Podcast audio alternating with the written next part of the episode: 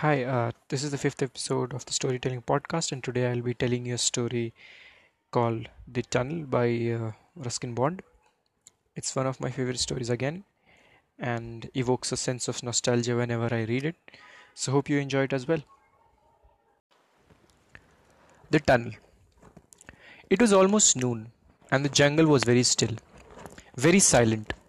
Heat waves shimmered along the railway embankment where it cut a path through the tall evergreen trees. The railway lines were two straight black serpents disappearing into the tunnel in the hillside.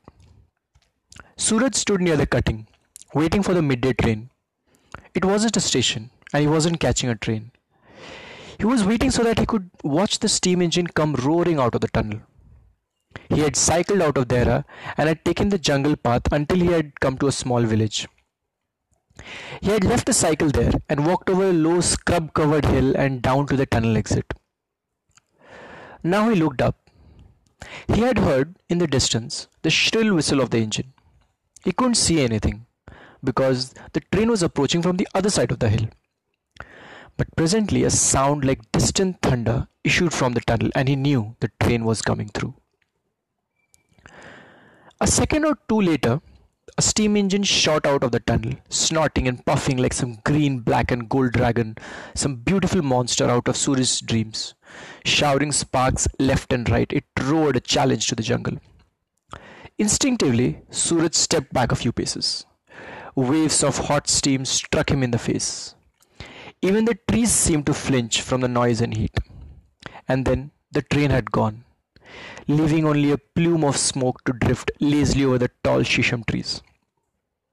The jungle was still again. No one moved. Suraj turned from his contemplation of the drifting smoke and began walking along the embankment towards the tunnel. The tunnel grew darker as he further walked into it. When he had gone about 20 yards, it became pitch black. Suraj had to turn and look back at the opening to reassure himself that there was still daylight outside. Ahead of him, the tunnel's other opening was just a small round circle of light. The tunnel was still full of smoke from the train, but it would be several hours before another train came through. Till then, the cutting belonged to the jungle again. Suraj didn't stop because there was nothing to do in the tunnel and nothing to see. He had simply wanted to walk through so that he would know that what the inside of the tunnel actually looked like. The walls were damp and sticky. A bat flew past. A lizard scuttled between the lines. Coming straight from the darkness into the light, Suraj was dazzled by the sudden glare and put a hand up to shade his eyes. He looked up at the tree covered hillside and thought he saw something moving between the trees. It was just a flash of orange and gold and a long swishing tail. It was there between the trees for a second or two and then it was gone. About 15 meters from the entrance to the tunnel stood the watchman's hut. Marigolds grew in front of the hut, and at the back there was a small vegetable patch. It was the watchman's duty to inspect the tunnel and keep it clear of obstacles. Every day, before the train came through, he would walk through the length of the tunnel. If all was well, he would return to his hut and take a nap. If something was wrong, he would walk back up the line and wave a red flag, and the engine driver would slow down. At night, the watchman lit an oil lamp and made a similar inspection of the tunnel. Of course, he would not stop the train if there was a porcupine on the line. But if there was any danger to the train, he would go back up the line and wave his lamp at the approaching engine. If all was well, he would hang his lamp at the door of his hut and go to sleep. He was just settling down on his cot for an afternoon nap when he saw the boy emerge from the tunnel. He waited until Suraj was only a meter or so away and then said, Welcome, welcome. I don't often have visitors. Sit down for a while and tell me why you are inspecting my tunnel. Is it your tunnel? asked Suraj. It is, said the watchman. It is truly my tunnel since no one else will have anything to do with it. I have only lent it to the government. Suraj sat down on the edge of the cot. I wanted to see the train come through, he said. And then, when it had gone, I thought I would walk through the tunnel. And what did you find in it? Nothing, it was very dark, but when I came out, I thought I saw an animal. up on the hill, but I'm not sure. It moved off very quickly. It was a leopard you saw, said the watchman. My leopard. Do you own a leopard too? I do. And do you lend it to the government? I do not. Is it dangerous? No, it's a leopard that minds its own business. It comes to this range for a few days every month. Have you been here a long time? asked Suraj. Many years. My name is Sundar Singh. My name is Suraj. There is one train during the day and there is one train during the night. Have you seen the night mail come through the tunnel? No. What time does it come? About 9 o'clock if it isn't late. You could come and sit here with me if you like. And after it has gone, instead of going to sleep, I'll take you home. I'll ask my parents, said Suraj. Will it be safe? Of course, it's safer in the jungle than in the town. Nothing happens to me out here. But last month, when I went into town, I was almost run over by a bus. Sundar Singh yawned and stretched himself out on the cot. And now I'm going to take a nap, my friend. It's too hot to be up and about in the afternoon. Everyone goes to sleep in the afternoon, complained Suraj. My father lies down as soon, as soon as he had had his lunch. Well, the animals also rest in the heat of the day. It's only the tribe of boys who cannot or will not rest. Sundar Singh placed a large banana leaf over his face to keep away the flies and was soon snoring gently. Suraj stood up, looking up and down the railway tracks. Then he began walking back to the village. The following evening, towards dusk, as the flying foxes swooped silently out of the trees, Suraj made his way to the watchman's hut.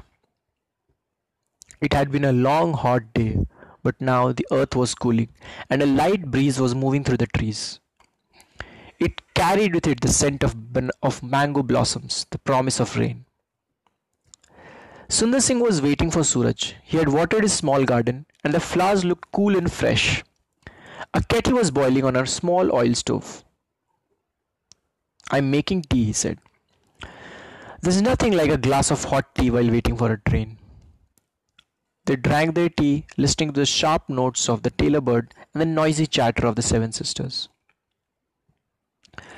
As the brief twilight faded, most of the birds fell silent. Sundar Singh lit his oil lamp and said it was time for him to inspect the tunnel. He moved off towards the tunnel while Suraj sat on the cot, sipping his tea. In the dark, the trees seemed to move closer to him, and the night life of the forest was conveyed on the breeze.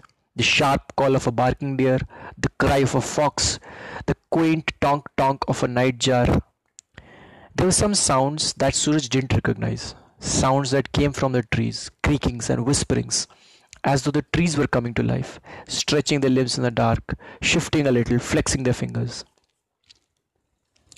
Sundar Singh stood inside the tunnel, trimming his lamp. The night sounds were familiar to him, and he had not given them much thought. But something else, a padded footfall, a rustle of dry leaves, made him stand still for a few seconds, peering into the darkness. Then humming softly to himself, he returned to where Suraj was waiting. Ten minutes remained for the night mail to arrive. As Sundar Singh sat down on the cot beside Suraj, a new sound reached both of them quite distinctly, a rhythmic sawing sound, as of someone cutting through the branch of a tree. What's that? It's the leopard, said Sundar Singh. I think it's in the tunnel. The train will soon be here, said Suraj. Yes, my friend, and if we don't drive the leopard out of the tunnel, it will be run over and killed. I can't let that happen. But won't it attack us if we try to drive it out? asked Suraj, beginning to share the watchman's concern. Not this leopard, it knows me well. We have been with each other so many times. It has a weakness for goats and stray dogs, but it will not harm us. Even so, I'll take my axe with me. You stay here, Suraj.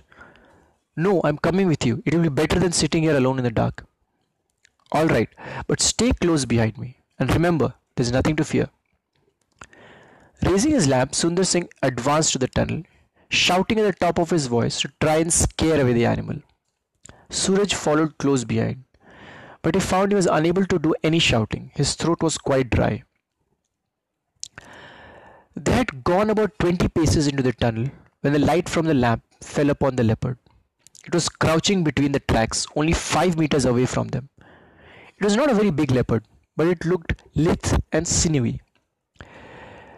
Baring its teeth and snarling, it went down on its belly, tail twitching. Suraj and Sundar Singh both shouted together.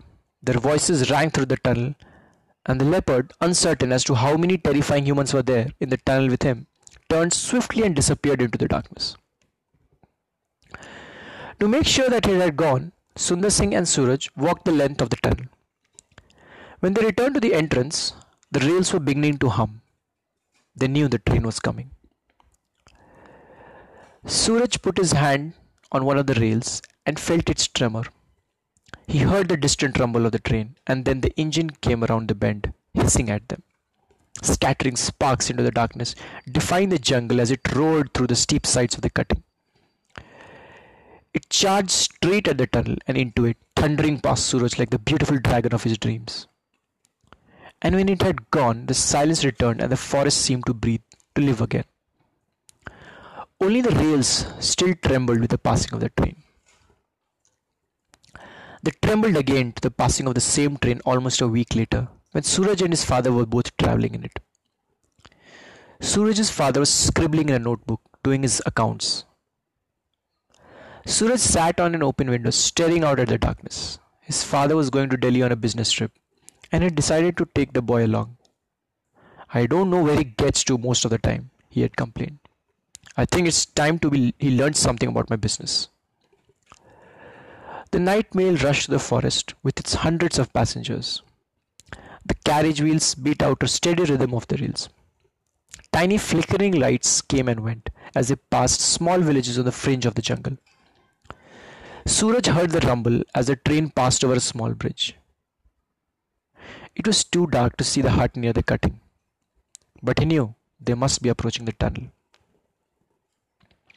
He strained his eyes, looking out into the night. And then, just as the engine let out a shrill whistle, Suraj saw the lamp. He couldn't see Sundar Singh, but he saw the lamp. And he knew that his friend was out there. The train went into the tunnel and out again. It left the jungle behind and thundered across the endless plains. Suraj stared out at the darkness, thinking of the lonely cutting in the forest, and the watchman with the lamp, who would always remain a firefly for those traveling thousands as he lit up the darkness for steam engines and leopards.